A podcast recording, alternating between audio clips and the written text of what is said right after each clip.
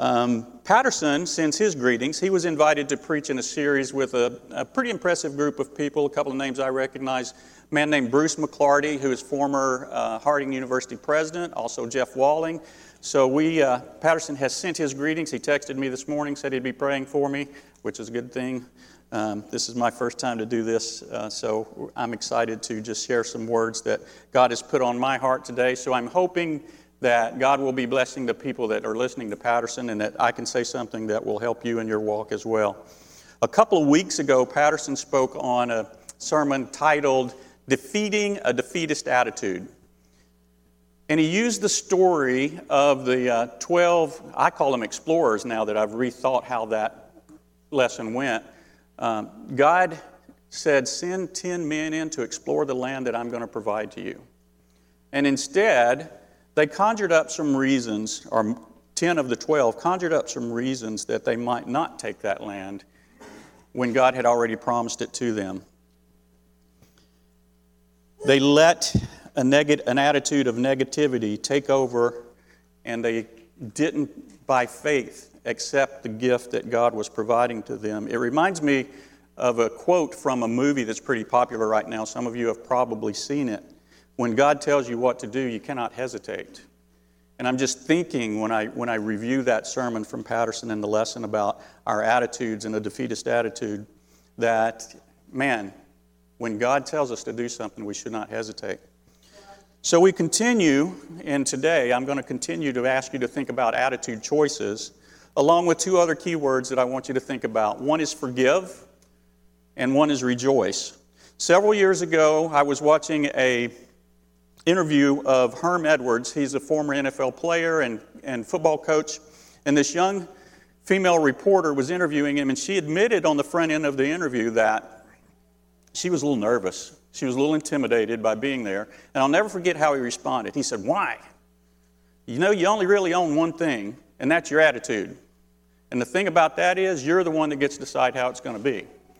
So I want to encourage us today to think about the, the power in that statement. We can let circumstances influence our attitude. We can let negative people influence our attitude. But we're really the ones that get to decide what it's going to be. And when we allow those negative influences to dictate our attitude with regularity, it begins to shape our heart and our outlook on life. And too often we react poorly to circumstances. And we can make erroneous assumptions about people rather than assuming the best and expecting the best. And moment by moment, we need to choose wisely what our attitude is going to be. Paul talks about this in his letter to Philippians, and this morning I've asked Ronnie Martin to fill in with some scripture reading so that um, you'll hear two voices instead of one here and there. But I'm going to ask Ronnie to start us out by reading Philippians chapter 4, verses 4 through 8. Rejoice in the Lord always. I will say it again, rejoice. Let your gentleness be evident to all. The Lord is near. Do not be anxious about anything, but in every situation, by prayer and petition, with thanksgiving, present your requests to God. And the peace of God, which transcends all understanding, will guard your hearts and your minds in Christ Jesus. Finally, brothers and sisters, whatever's true, whatever's noble, whatever's right, whatever's pure, whatever's lovely, whatever is admirable if anything is excellent or praiseworthy, think about such things. So often we fail to rejoice. We let our minds dwell on things, on the wrong things. We should be dwelling on what Paul says here whatever is true, whatever is noble, whatever is right, whatever is pure, whatever is lovely, whatever is admirable. If anything is excellent or praiseworthy, let us dwell on these things. And so often we fail to do that and we dwell on something negative and we let our hearts become unguarded and we're not able to attain that peace that passes all understanding that Paul's talking about in that, in that verse. So before I move forward with some other thoughts this morning, I've asked Joe David to just sing that scripture. So as we continue to, uh, in, our, in our thoughts and listen to some things that God has shared, is going to share with us, hopefully, that uh, we'll sing that scripture right now. Rejoice in the Lord always, and again I say rejoice. Rejoice in the Lord always, and again I say rejoice. Rejoice, rejoice, and again I say rejoice. Rejoice, rejoice, and again I say rejoice. The thing about rejoicing is it's something that doesn't always come naturally or easily. Have you ever been wronged or felt like you were wronged to the point you got angry about it? To the, felt, to the point that you wanted revenge or you felt even that someone only deserved your scorn? Maybe you, you had phrases come to mind, well, they had that coming. Or they got what they deserved. Maybe you just stay annoyed by something that is because your preferences aren't being met, things aren't really the way you want them to be, without thinking about the fact that someone else's preferences might be being met in that moment and God is leading them to Christ. Maybe you're harboring a feeling against another person and they have no idea that you are harboring that feeling. I know that's happened with me before. Early in the, in the early 1990s, I was a teacher and a basketball coach Denise and I were a young married couple. We had some young children. And I got invited to go to a marriage retreat. So I asked Denise would she want to go to that marriage retreat. It was sponsored by the Fellowship of Christian Athletes. And it was a, the purpose was to provide coaches and their spouses an opportunity to be with others, coaches and spouses who were believers and had have the opportunity to just kind of share and share with each other and grow in the scripture and we had keynote speakers. But this this particular year we also had small groups. At the end of the keynotes at night we would meet in somebody else's room and there would be a handful of couples maybe three or four couples. And there was this couple that we really learned a lot from that year.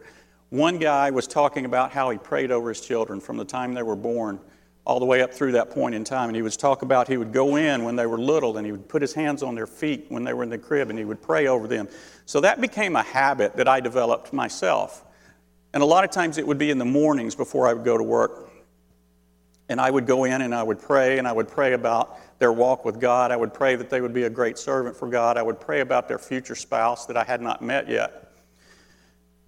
I would pray about a lot of things and it was great. I loved doing it think about kids as they get older. and they make choices and they do things, and sometimes you uh, get frustrated with them. One of our daughters, well, all three of them really, but um, this particular, at this particular moment in time, she was struggling to keep her room clutter free. And by clutter free, I mean embarrassingly clutter free, to the point that somebody came over one time and took pictures of it and shared it with some other people. So we had some discussions about that. And so one morning I get up, I'm feeling great. I'm feeling just God's presence. And then I go in to pray and I open the door. I immediately got mad. I immediately got furious. There was not a clear path to get to her so that I could just kiss her on the forehead and say a prayer over her. And I remember thinking, she's not worth it. she doesn't deserve it. But in that moment, God spoke to me. And He reminded me that, yeah, here we go. Okay, no crying. All right. Um, but He reminded me that I'm that kid on the bed, and He has to move a lot of clutter to get to me sometimes. So I just want us to uh, understand that um, sometimes we think somebody doesn't deserve it, and we're the ones that doesn't deserve it. Recently, we went on vacation with our extended family. That daughter is now grown and has her own kids, so we get to go, yeah, huh, see how that goes? Um, and so we help them with that. But I had the opportunity to drive 13 hours by myself down there to meet, uh, meet them. So I was listening to an audiobook, and this was a, a work of fiction. One of the characters in the book was a man who had become very successful in organized crime. He had developed a lot of wealth but he also had a daughter who became his prized possession. So, of all the things that he had accomplished, through bad means really, um, she became his prized possession. And his love for her was immense because she had a heart for people that were downtrodden, that didn't have the same advantages as they did. And man, he just, she would just became his joy. And on her 18th birthday, she was kidnapped and he was devastated. And he was willing to use all of his resources to find that daughter and get her back home. Well, I don't know if you what kind of movies or TV shows you watch, but this, there was this agent, this equalizer type agent that he became uh, aware of the guy would do this kind of work to help people out, not because he needed money. He didn't need the guy's money. And so he said he would help him find his daughter, but he made some demands on him. He made him, he asked him, if she's really the most important thing in your life, I want you to give up this life of crime. And so the man began destroying his illegal drugs that he, that he had for sale.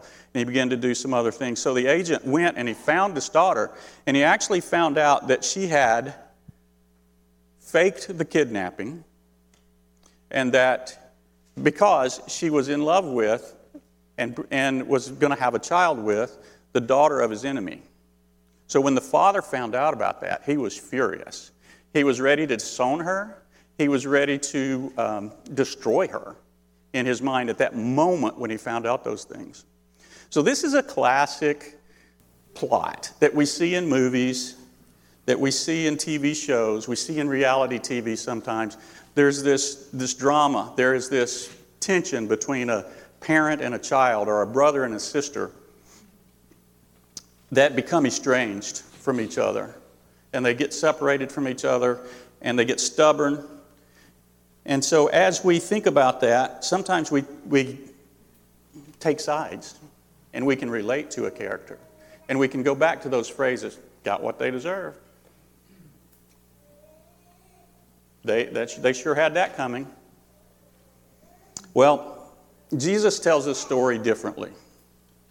And I'm going to ask Ronnie to start reading a story from the parable in Luke chapter 15, starting with verse 11, and just read the first few verses there, Ronnie. Jesus continued, There was a man who had two sons. The younger one said to his father, Father, give me my share of the estate. So he divided his property between them. Not long after that, the younger son got together all that he had, set off for a distant country, and there squandered his wealth in wild living. Squandered his wealth in wild living.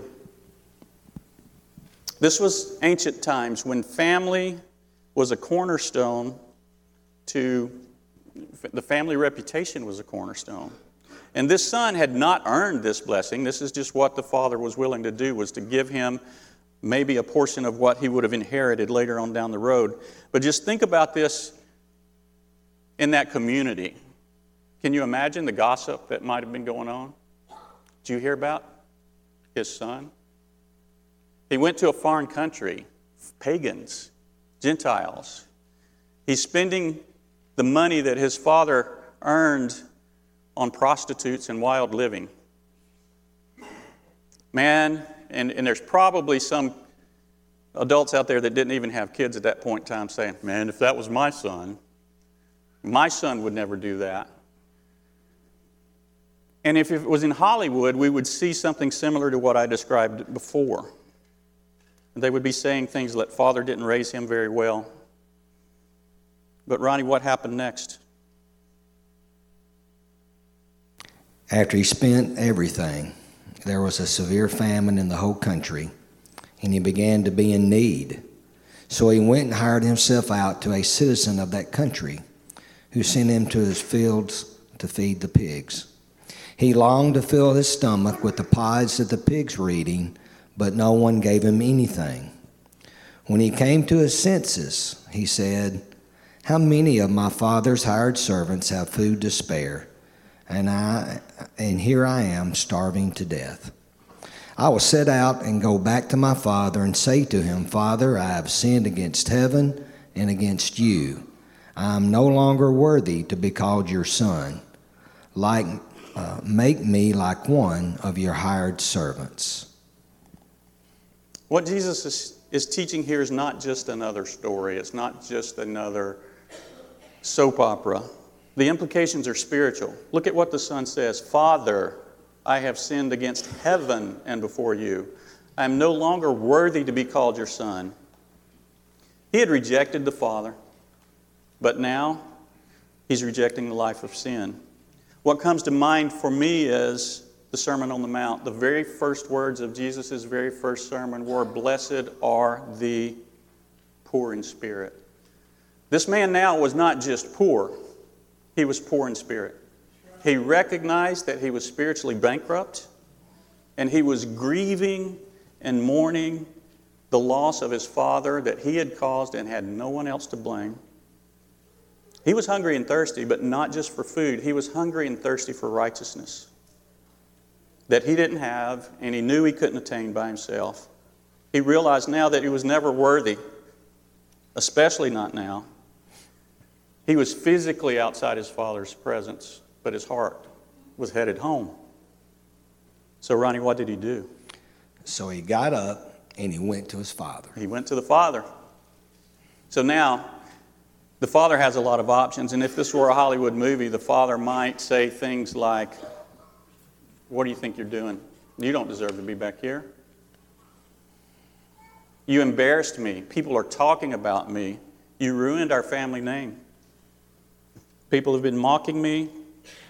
You've been with the pigs. Go back to the pigs where you belong. That's what might have happened with us. That might, might be what happened in a movie. But that's not what the Father did. He never stopped looking for his son to return.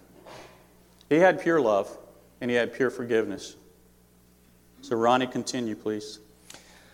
But while he was still a long way off, his father saw him, and he was filled with compassion for him. And he ran to his son, and he threw his arms around him, and he kissed him. And he said to him, uh, and then the son said to him, Father, I have sinned against heaven and against you. I am no longer worthy to be called your son. But the father said to his servants, Quick, bring the best robe and put it on him. Put a ring on his finger and sandals on his feet. Bring the fatted calf and kill it. Let's have a feast and celebrate. For this son of mine was dead and is alive again. He was lost and is found. So they began to celebrate. So they begin to celebrate. Isn't that awesome? Except for they're not the only two characters in the story. Now, if this was a TV show, especially a soap opera, it's where it gets juicy, right? There's another brother. There's another brother that had heard the rumors, that had seen what had happened, that allowed people to influence him and set him up in a different way. He had sensed his father's longing probably for his other son, his brother, but he didn't share in that sense of longing for his brother. It was frustrating to him. And Ronnie's going to tell us how he responded. Meanwhile, the older son was in the field. When he came near the house, he heard music and dancing. So he called one of the servants and asked him what was going on. Your brother's come, he replied, and your father has killed the fatted calf because he has him back safe and sound. The older brother became angry and refused to go in. So his father went out and pleaded with him. But he answered his father, Look, all these years I've been slaving for you and never obeyed, never disobeyed your orders. Yet you never even gave me a young goat so I could celebrate with my friends. But when this son of yours, who has squandered your property with prostitutes, comes home, you kill the fatted calf for him. When this son of yours, not this brother of mine, but this son of yours, when he heard about the celebration, he asked, What's going on? And his fears were starting to come to fruition. His brother, who had shamed his family, was coming back, and he had set himself up as the good son. He's the one that's always been doing the right things. Maybe he had looked at this as some kind of competition that he thought he had won, and the rug's getting pulled out from under him. Maybe he had the heart of Jonah and was just jealous that someone else might be saved that he wasn't approving of when it wasn't his right to approve it. And he was dwelling on all these bogus thoughts that stifled his ability to rejoice and hardened his heart. What he had always had was still there. He was with the Father and it was abundant. He was in his Father's house, but unlike in the Beatitudes, he was not pure in heart. His heart was somewhere else. And so, Ronnie, how did the Father have to deal with this son? My son, the father said, You're always with me, and everything I have is yours. But we had to celebrate and be glad because this brother of yours was dead and is alive again. He was lost and is found. The Father is entreating His Son to forgive and not let those negative influences shape His heart. Jesus' words in the Beatitudes are coming to fruition here. Some of, the, some of the other ones are coming up. He's imploring His Son to show mercy. Blessed are the merciful. To employ meekness, to share in the peacemaking, make peace with your brother. Rejoice that all is mine is still all is yours and rejoice that your brother is home and repentant. You may have heard of the theologian from um, the Swiss theologian Karl Barth, who in the 1930s was speaking out and rejecting the influence of Nazism on the Christianity there in Germany. Over the decades, he wrote a lot about his understanding of theology. There's one multi volume work called Church Dogmatics that has over 9,000 pages, 6 million words. And it's said that in the 1960s, around 1962, he gave a lecture. He was giving lectures in the United States, and he was in Chicago, and he gave a lecture.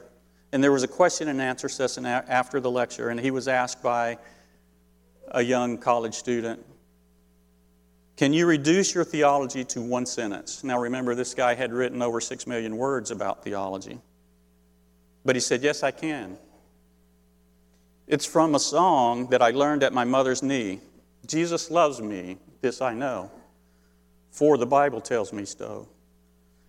And in this story of the prodigal son, Jesus is expressing how great the Father's love is for us. The script is different from the ones that we watch and the ones that we read. But we are in this story. Sometimes we're the younger son who rejects the father for sinful choices, and we need to wander, and we've wandered off and destroyed things, and we need to come to our senses and repent and be forgiven and come back to the Father. And sometimes we're the second son, and we let our attitude be influenced by negative circumstances, by negative people. And we become bitter and self righteous, unwilling to forgive, unwilling to rejoice, but the model is the forgiving Father. A couple more things from Jesus' Sermon on the Mount. In Matthew chapter 5, verses 23, he says, Therefore, if you are offering a gift at the altar and remember that your brother or sister has something against you, leave your gift there in front of the altar. First go and be reconciled with them, and then come and offer your gift. And just a little bit later in Matthew 6, for if you forgive other people when they sin against you, your heavenly Father will forgive you. But if you do not forgive others their sins, your Father will not forgive you. We sang earlier, it's free to everyone. And just like the children of Israel, you got to be willing to reach out and take what God is providing for you. I'm told that the word in Greek for forgive literally means to send away, send away implying once that it's gone, it's gone forever, and that's what the Father is willing to do. That's what He asks us to do. So just remember the only thing you really own is your attitude. And the thing about that is, you're the only one that gets to decide what it's going to be. God is telling us what to do. Don't hesitate. Take the gift that He is providing. Your attitude is a choice. Choose to forgive and choose to rejoice. As we sing in a minute, some elders will.